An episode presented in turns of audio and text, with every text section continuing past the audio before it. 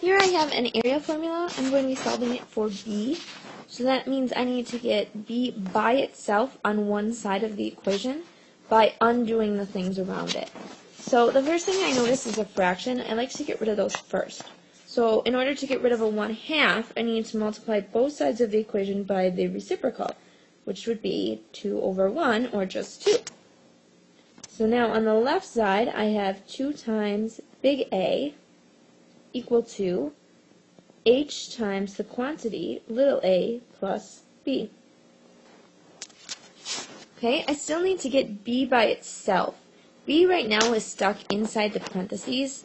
I would either have to distribute the h or get rid of the h first in order to touch the b. So let's get rid of the h first by dividing both sides by h.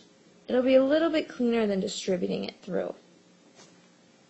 So now on the left side I have 2 times big A divided by h equal to, on the right side I still have the quantity A plus B. One more step now to get B alone. It is A plus B on the right. So I need to subtract A from each side, leaving me with 2 times big A over H minus little a equal to b. And this would be my equation solved for b in terms of the other variables.